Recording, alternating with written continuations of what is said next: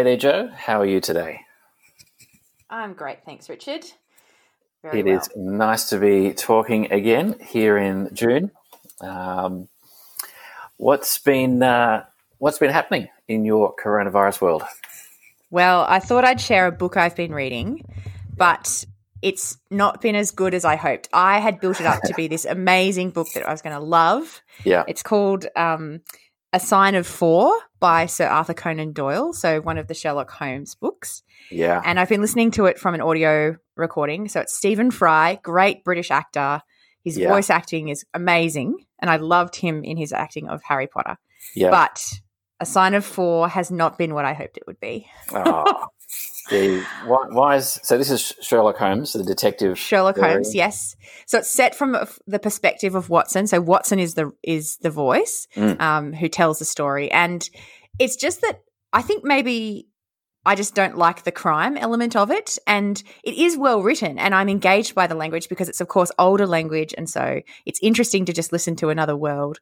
Yeah. Um, but essentially, it's a it's it's got treasure elements and it's got it acknowledges the it's based a lot around the history of colonization of India, which just at the moment Yeah. feels a bit of a fraught topic with all the race true. relations issues at the moment. And so I felt I've listened with different ears, which I should because Yeah. of this season. But yeah, it's it's just been um I just I've, not found it as engaging a crime. I thought, Mm. oh well, that's a bit simplistic. You know, Mm.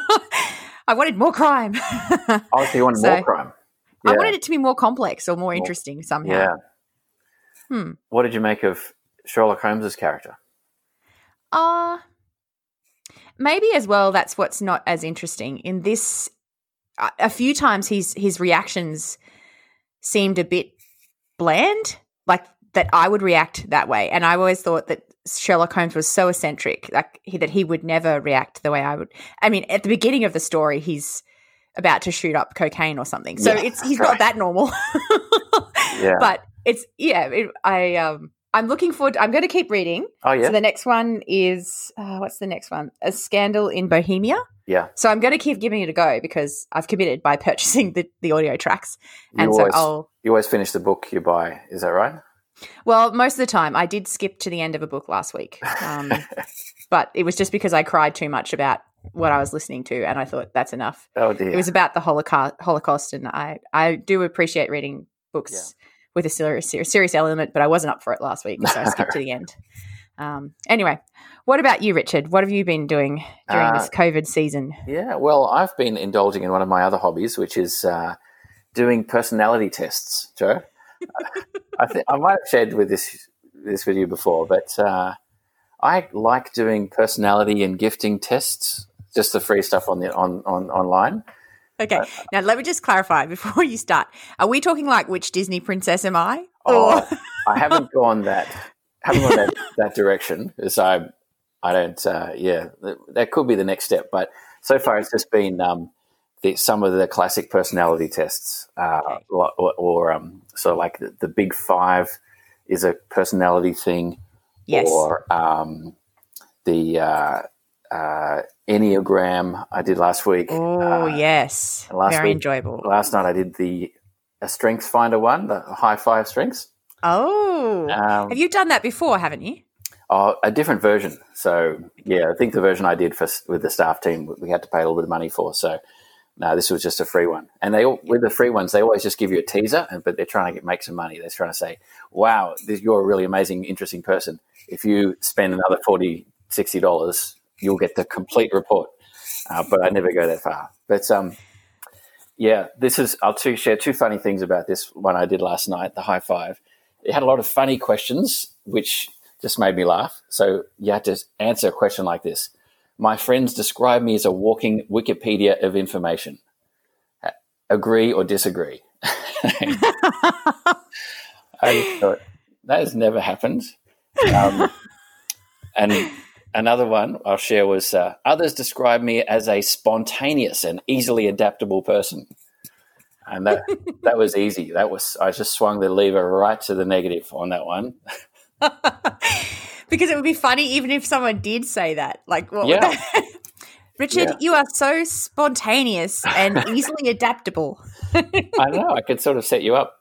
So um, I just I think I find the questions interesting because I think to myself, that is so weird. Imagine being described in that way. So different to me. but in the end, Joe, you'll love this. My um, personality or gifts for this, my strengths for this high five strength finder. Um, I feel like I failed because I came up with a really boring top gift, cop strength. I'll tell you what my, my gift, my strength was. Top one, number one was timekeeper. I got that. Okay, explain it a bit more because it does sound not very good. That is just so lame. No, the description is not much better than the title. It's basically that I'm very punctual. I keep to time. Um, I'm organized, and yeah, the flip side is I get irritable when people are late. so when I was late for recording this podcast, you poor guy, it was clashing against your timekeeperness. Uh, well, you know, with the, the influence of the spirit on my life, I've grown in patience. But uh, yeah. Oh wow. So um, I mean, that is a real value in being a timekeeper, Richard. Oh well, you're trying I, to make me. I feel, very much appreciate it. Thank you for trying to make me feel better. But yeah, I did, did not score inspirational leader or um, yeah, creative genius or anything like that. Just if you, Do you ever Sorry, you're going to say. No, no, I've never, never get, I never get the really fun ones. Um, yeah, I'm always just like a thinker. Do you ever fill out your test as if you were someone else, like to to play the game? You know what I mean? Like to be like, if I was such and such, I would answer this way. That's a and fun, fun idea. I have never tried that. You should give it a crack. Maybe take on take on Alex or Andy's personas. Oh, and man. then see if you can. That's true Extend also, the life of the testing game. yeah, I also faced, had the option of sending it to say you to to fill out. My, ah. I just thought, oh no, that's that's getting too introspective. I'll just stick to my sort of frivolous hobbies where I do these tests and then forget about it fairly quickly. oh, that sounds fun. And on to serious topics. Yes. What have you been reading in the Bible? Oh well, at the moment, loving Psalm eighty-five. Uh, Ooh, it's okay. a shortish psalm, only 13 verses. Um, and I came across it just in my regular psalm reading, but then I sort of slowed down and just dwelt on it a bit longer. And mm. uh, the reason I'm loving this psalm at the moment is just this: uh, the um, the psalm holds together wrath and mercy really tightly. Mm. So, uh, verse two and three, for example, uh, Psalm 85 just says, You forgave the iniquity of your people and covered all their sins. You set aside all your wrath and turned from your fierce anger. And I just love the way in that verse and a few others in the psalm, uh, it's very clear that God uh, does get angry with our sin. Um, he mm. does um, respond with wrath uh, to us in our sins. But at the same time, He forgives us um, and uh, covers our sins. Uh, and so, yeah, I think for me that has meant uh, a greater awe of God, a greater fear, respect. I mean, mm. I've, I've known these things to be true, but just, you know, when you read the Bible, you're reminded of them. So, yeah, firstly, greater awe, sins in my life, uh, God takes them much more seriously than I do. Mm. But also thankfulness for his forgiveness and that, yeah, he has covered all our sins and obviously we know that's through the uh, atoning death of, of Jesus for our sake. So, mm. Um, mm. and I'm just reading the psalm in front of uh. Just the the pic when I picture the covering over all their sin, mm. it just my mind pictures Jesus yeah. and. Where does your mind go when you read that? Do you go to a particular verse in the New Testament, or how do you move from that those two verses to Jesus? Yeah, I think um, oh, just probably that word covered. I, I think of the blood um, mm. and that uh, New Testament image, saying one John of the cleansing, the blood which cleanses us from sin. So mm. um, uh, I don't know if I researched this exactly, but um, yeah, I think of the the cost of that forgiveness, the blood, the blood that covers, uh, that cleanses and uh, leads to forgiveness there. So. Mm. Yeah. Wow, that's a great psalm. Yeah, no, so loving it. I'll just, you know, I'll probably spend uh, a bit longer just going through that slowly. Um, yeah, but uh, it's been good. Mm.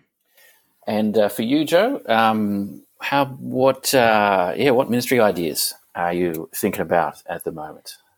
Ah, well, I've I've had a book on my bookshelf for a while. Mhm. It was given to me as a gift, and it's called Bowen Family Systems Theory in Christian Ministry. And then the subtitle, it's a long name, Grappling with Theory and its Application Through a Biblical Lens. Wow. So it's a book. Yeah, it's a, it offers a lot. Yeah.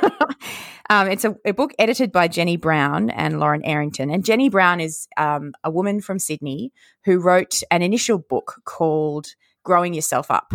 And it's Oh, based on the Bowen family systems theory. Have you read it? I have read that actually. Yeah, it was about Yeah. five or six years ago, but Yeah. loved it. Really good. Yeah.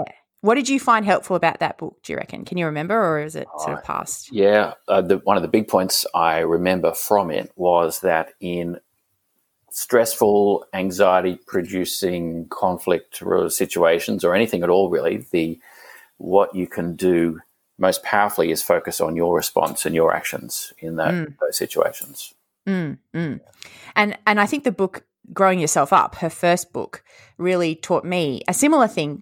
And going deeper into this idea that um, we are formed by lots of things, but also how our original family has shaped us really shapes how we relate in other spheres of our life. And our choice as we move into adulthood is um, how to grow ourselves up from those initial experiences and make decisions about, you know, moving in into maturity essentially. And I, I quite appreciated that. I think it's a, a good idea to reflect on our behavior and see if there's growing up to be done. And i found that book helpful for it. Anyway this second book that jenny has produced with lauren errington it's essentially trying to apply bowen family systems to christian ministry. Jenny's a christian woman and she, Yeah. but she's written growing yourself up as a book for um, I think anyone could pick it up and enjoy it. it. It does reference her, she references her faith, but it's not a Christian book. Mhm. This book is actually more deliberately for the Christian minister. And I've only read one chapter so far. So it is a very um, early in. Yeah. Uh, but the chapter is by a lady called Tara Stenhouse, who is Oh, yeah. at Moore College. And it's about um, apply, applying the Bowen theory to when you're pastoring people. Mhm. And it's about moving out of a rescuing pastoral model to a coaching pastoral model. Oh, wow. And so the whole idea, yeah, the whole idea is to help you see, identify if you are that pastor or that person who, when someone else is going through a struggle or a trial or basically any situation, whether your inclination is to jump in and rescue them Mm, at great detriment to both of your spiritual growth and Yeah. your both of your trust in God. And it it was recommended to me as a chapter that two different women I really respect found helpful. And so Yeah. I've read it and I want to read it again because Yeah. it was good. It was really good. Um, it talked about, it called this idea of being a rescue pa- pastor essentially as over functioning. So, as a way to calm my own and soothe my own feelings of anxiety and stress, I um, essentially just give myself over to the other person's needs rather than seeing us as separate people and me needing to work on my emotions and Mm. struggles and thoughts and them needing to work on their stuff. I overfunction by trying to reduce their pain, reduce their struggle, which would then soothe my pain and my struggle. Um, yeah, wow. anyway, it's really a very interesting chapter because um, it it highlights that pride we can feel that I'm a helper, I'm a helper of people, Yeah. and it highlights that I can be avoiding struggles in my own life by over functioning in other people's lives. That you know I'm needing to actually when I see other people suffering, I'm needing to work on my trust in God and my confidence that He will work in comforting them and He will work in suffering and that there will be an end to this suffering. Like all that work I need to be doing when I Mm. see other people in suffering. When I overfunction and focus on their stuff, I'm not doing that maturing that I think God is prompting me to do. Mm, And it cultivates a one way relationship between me and them. So I'm the helper, they are the person who needs help, and it facilitates that kind of unhealthy overfunctioning. yeah. Anyway, I read the chapter and thought, yes. and Yeah. there's more to be done here. Now, it's, this is not a wholesale recommendation of the book, yeah, sure. but I, I do think this chapter is helpful. And it's made me think about how, when I look at someone else, a brother or sister in Christ, am I trusting God first before I do anything in reaction to their situation in life? Am I letting God be God here and me trust him to be the rescuer in Jesus? Like that Jesus is a savior and I am pointing people to Jesus. Anyway, it's a great book, a Wow. great chapter, I would say. I can see why it'd be worth reading a second time. You'd Yes. be, be highlighting every every sentence almost. It was Absolutely. Yeah. And it starts with a story, which is always good for me. I need a, like a little, oh yeah, I, I, I love books that do that.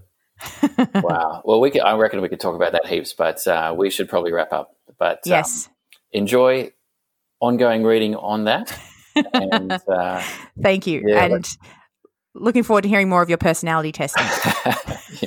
possibly we'll see. Yes, we'll keep to time. Look, I'm doing it right now. All righty. I'll talk to you soon, Richard. See you, Joe. Bye. Bye.